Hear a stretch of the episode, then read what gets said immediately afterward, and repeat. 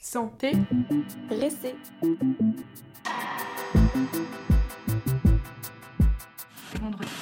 Notre système de santé est inefficace, injuste et périmé.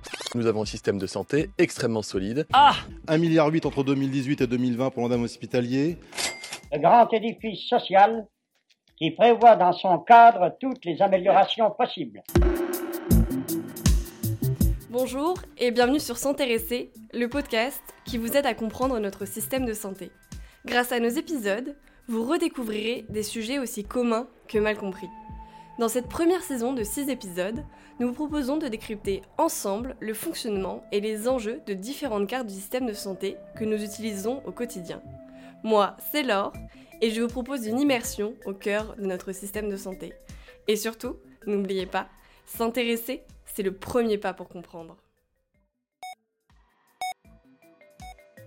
Normalement, vous savez désormais que nos dépenses de santé sont en partie remboursées par l'assurance maladie via la carte vitale. N'hésitez pas à écouter notre épisode dédié à ce sujet si cela vous intéresse. Néanmoins, ce remboursement est souvent partiel car une partie des dépenses de santé reste à la charge des ménages. Pour faire diminuer ce reste à charge, les ménages peuvent souscrire à une assurance complémentaire de santé. Dans le langage courant, ces assurances complémentaires sont souvent appelées mutuelles. Mais que recoupe exactement le terme mutuel? Comment le système des complémentaires santé fonctionne-t-il en s'intégrant à celui de l'assurance maladie? En quoi ces deux systèmes sont-ils complémentaires, sans mauvais jeu de mots Pour répondre à toutes ces questions, nous vous proposons aujourd'hui de revenir ensemble sur la place des complémentaires santé en France, leur histoire ainsi que leur fonctionnement, mais aussi sur les questions d'équité qu'elles posent pour les assurés.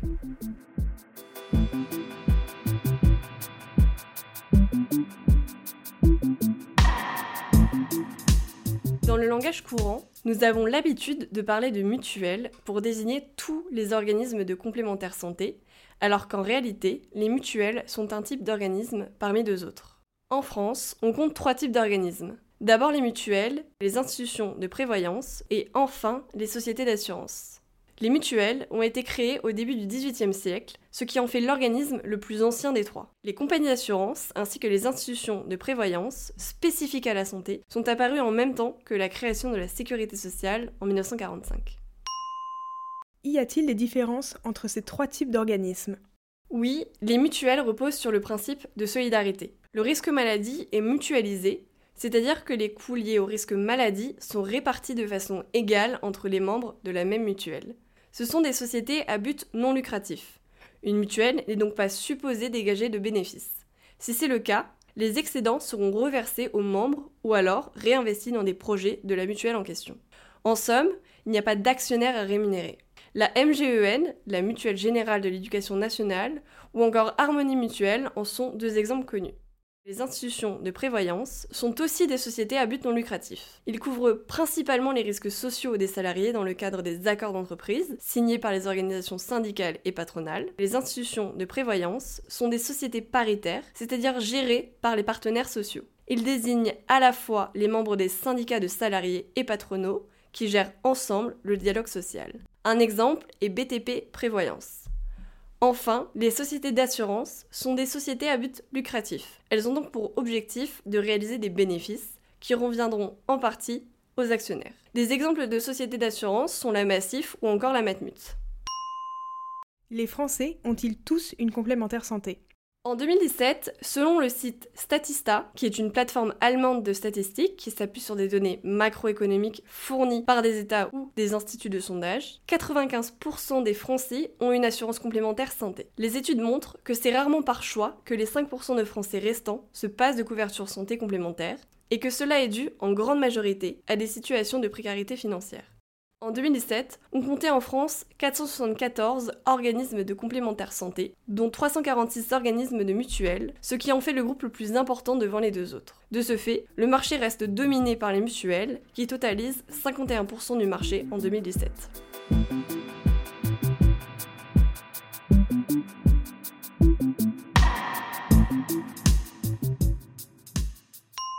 Mais concrètement, comment fonctionne une complémentaire santé?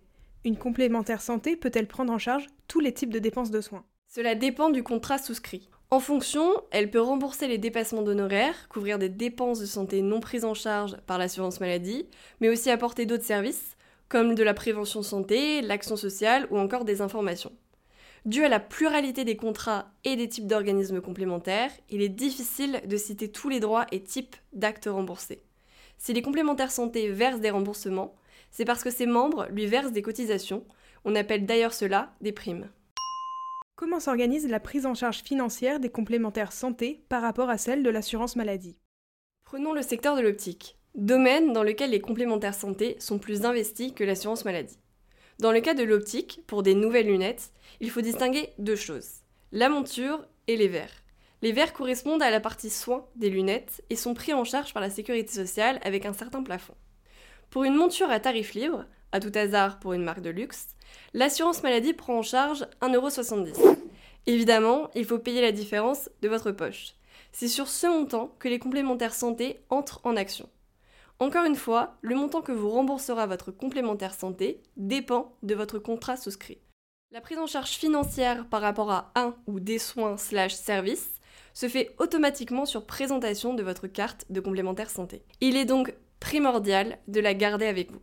Si vous ne l'avez pas, vous pouvez toujours envoyer vos relevés de dépenses directement à votre organisme qui les prendra en charge à leur réception. A noter, il est possible d'avoir deux complémentaires santé, mais seulement une seule des deux sera reliée à l'assurance maladie pour le remboursement de vos soins. La deuxième couvrira un éventuel reste à charge supplémentaire permettant, in fine, une meilleure indemnisation. Notez toutefois qu'il est impossible de recevoir plus d'argent que les frais dépensés, il n'y a donc pas que des avantages à avoir deux complémentaires santé, car vous paierez deux fois des cotisations, et cette opération n'est pas forcément avantageuse financièrement parlant. Sachez aussi qu'il existe un troisième niveau de prise en charge, on appelle ça une surcomplémentaire. Si vous voulez en savoir plus, rendez-vous dans les ressources complémentaires.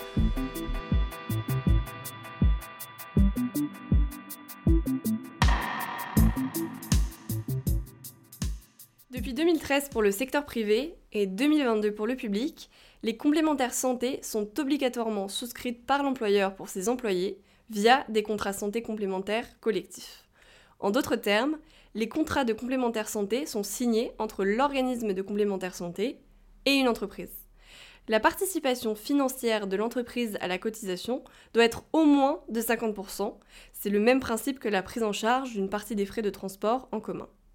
En mars 2018, Statista a réalisé un sondage sur la part des Français détenant une mutuelle par le biais de leur employeur. Plus de 60% des actifs interrogés profitaient donc d'une mutuelle d'entreprise, ou pour près de 50% d'entre eux, la mutuelle d'entreprise leur avait été imposée. Y a-t-il des avantages à ce que ce soit l'employeur qui négocie les contrats de mutuelle pour ses employés? Y a-t-il des limites à ce système? Imaginons, nous sommes une entreprise du bâtiment. Nos employés n'ont pas tous une couverture santé complémentaire et nous sommes tenus de leur en proposer une. Après étude de marché, nous nous tournons vers la mutuelle A. Nous négocions un bon prix avec la mutuelle A car nos employés représentent un marché important. Notre intérêt en tant qu'entreprise est d'une part de respecter la loi, tout en pouvant aussi négocier des primes au regard du nombre de futurs assurés. Quel est l'intérêt de la mutuelle A? En plus de gagner des nouveaux clients, l'intérêt de la mutuelle A est de mutualiser le risque. Rappel, mutualiser un risque, c'est prendre en compte le risque de nos employés du bâtiment, comme par exemple une chute d'un échafaudage, et de pouvoir le chiffrer exactement en estimant sa probabilité de survenue. Dans notre cas, ce risque est faible grâce aux normes de sécurité en vigueur. Cela garantit théoriquement à la mutuelle A de rembourser moins de soins à venir. Néanmoins, on comprend qu'avec un tel système, les grosses entreprises sont favorisées par rapport aux petites. Tout simplement parce qu'elles ont plus de force de négociation et qu'elles représentent un meilleur marché pour les complémentaires santé. De plus, ce n'est désormais plus l'individu qui choisit de s'assurer pour certains risques en particulier, mais c'est l'employeur qui le fait à sa place, ce qui peut niveler par le bas les risques assurés, même si les employeurs doivent respecter un panier minimum légal. Si ce sujet vous intéresse plus particulièrement, vous pouvez aller voir les ressources en description sur ce point. Puisque tout le monde ne veut pas avoir la même complémentaire et donc par extension ne peut pas se voir rembourser les mêmes soins ou les mêmes montants, des différences de prise en charge financière apparaissent. Est-ce que cela pose un problème que se créent des différences de prise en charge financière?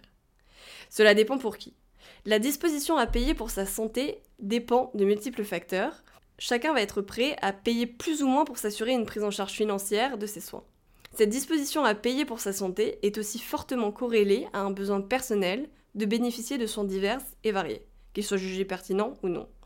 Ce besoin, de façon générale, augmente avec l'âge. Toutefois, le système des complémentaires santé devient inéquitable pour certaines personnes quand cet accès est très coûteux alors que nécessaire. En France, il l'est principalement pour les retraités et les personnes à bas revenus. Ces individus ont entre guillemets le choix entre voir leurs revenus fortement impactés par l'achat d'une mutuelle ou renoncer à cette couverture et donc à certains soins.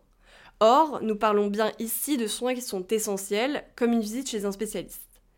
La question des montants des primes et de qui peut ou non les payer nous ramène à une problématique de compétitivité des complémentaires sur le marché. Brigitte Dormont, économiste spécialisée en santé, précise que, je cite, les inégalités de tarifs sont désormais impressionnantes. Tout organisme confondu, pour un contrat identique de classe 3, la cotisation mensuelle moyenne est en 2016 de 58 euros pour un souscripteur âgé de 20 ans, de 119 euros à 60 ans et de 170 euros à 85 ans.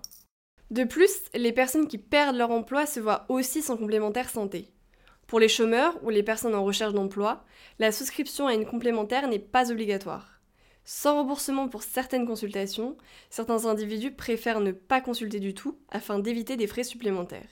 C'est ce qu'on appelle le non-recours aux soins. En somme, Brigitte Dormont estime que les complémentaires santé défont en partie les réductions d'inégalités opérées par la solidarité nationale de l'assurance maladie. Pour réduire les inégalités, les complémentaires devraient-elles être supprimées la question de la suppression des complémentaires santé n'est pas à l'ordre du jour. Néanmoins, le système pourrait être amélioré D'autres pistes ont été explorées pour réduire les inégalités, notamment un des scénarios connus sous le nom de la Grande Sécu, présenté par le Haut Conseil pour l'avenir de l'assurance maladie. Ce scénario propose un remboursement à 100% par l'assurance maladie de certains soins, par exemple une consultation chez un généraliste. Pour les personnes les plus précaires, existe-t-il des complémentaires santé abordables? Oui, la complémentaire santé solidaire est une aide pour payer vos dépenses de santé si vos ressources sont modestes. Elle ne coûte rien ou coûte moins d'un euro par jour et par personne en fonction des ressources et de la situation d'un foyer. Pour améliorer la prise en charge financière des usagers sur des postes de soins précis, un autre dispositif a été mis en place. Au 1er janvier 2021, l'offre 100% santé, que ce soit en audiologie, en optique ou en dentaire, est accessible à tous les Français bénéficiant soit d'une complémentaire santé responsable, 95% du marché, ou la complémentaire sociale solidaire. On entend par complémentaire santé responsable une complémentaire qui incite les assurés à respecter le parcours de soins coordonné. Les paniers de l'offre 100% santé proposent un ensemble de prestations de soins et d'équipements identifiés dans un panier spécifique pour les trois postes de soins que nous venons de citer. Désormais, les assurés qui choisissent les soins du panier 100% santé n'ont plus de frais à leur charge.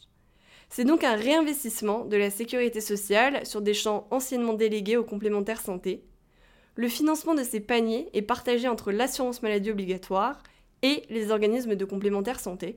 Pour éviter les risques inflationnistes, les prix des biens et des actes du panier 100% santé sont plafonnés pour les offreurs de biens et soins médicaux. Quel bilan pour la réforme 100% santé? Observe-t-on une meilleure prise en charge des usagers les plus modestes Fin juillet 2022, soit un an et demi après le début de la réforme 100% santé, la Cour des comptes a rendu un premier rapport indiquant que le bilan de la réforme est a priori très favorable dans l'audioprothèse, plutôt favorable dans le dentaire et encore incertain dans l'optique.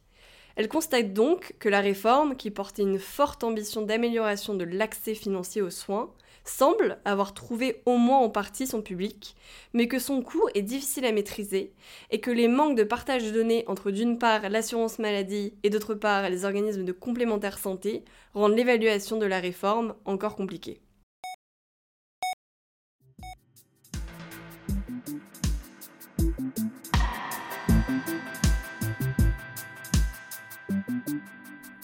Notre épisode touche à sa fin et si vous ne deviez retenir que 5 informations, les voici. Il existe trois types d'organismes de complémentaire santé. Les mutuelles, les institutions de prévoyance et les sociétés d'assurance. En France, 95% de la population est couverte par une complémentaire santé. Les secteurs principalement pris en charge par les complémentaires santé sont l'optique, les soins dentaires et auditifs, car ils sont moins remboursés par l'assurance maladie. Les complémentaires santé mutualisent les risques afin de créer des contrats pour leurs assurés, ce qui leur permet de limiter les chances de verser trop de remboursements en adaptant les montants des cotisations. Les contrats ne sont pas tous équivalents, ce qui peut être vecteur de forte inéquité dans l'accès financier aux soins. La réforme 100% santé tente donc de rééquilibrer cela en proposant un panier de soins ciblé qui est remboursé à 100%. Si votre curiosité dépasse les informations que vous avez apprises durant cet épisode, vous pouvez approfondir le sujet du jour avec les liens et sources en description.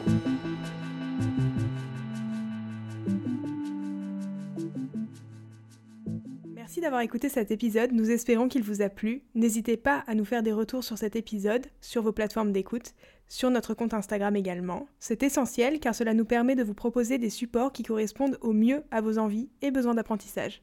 Merci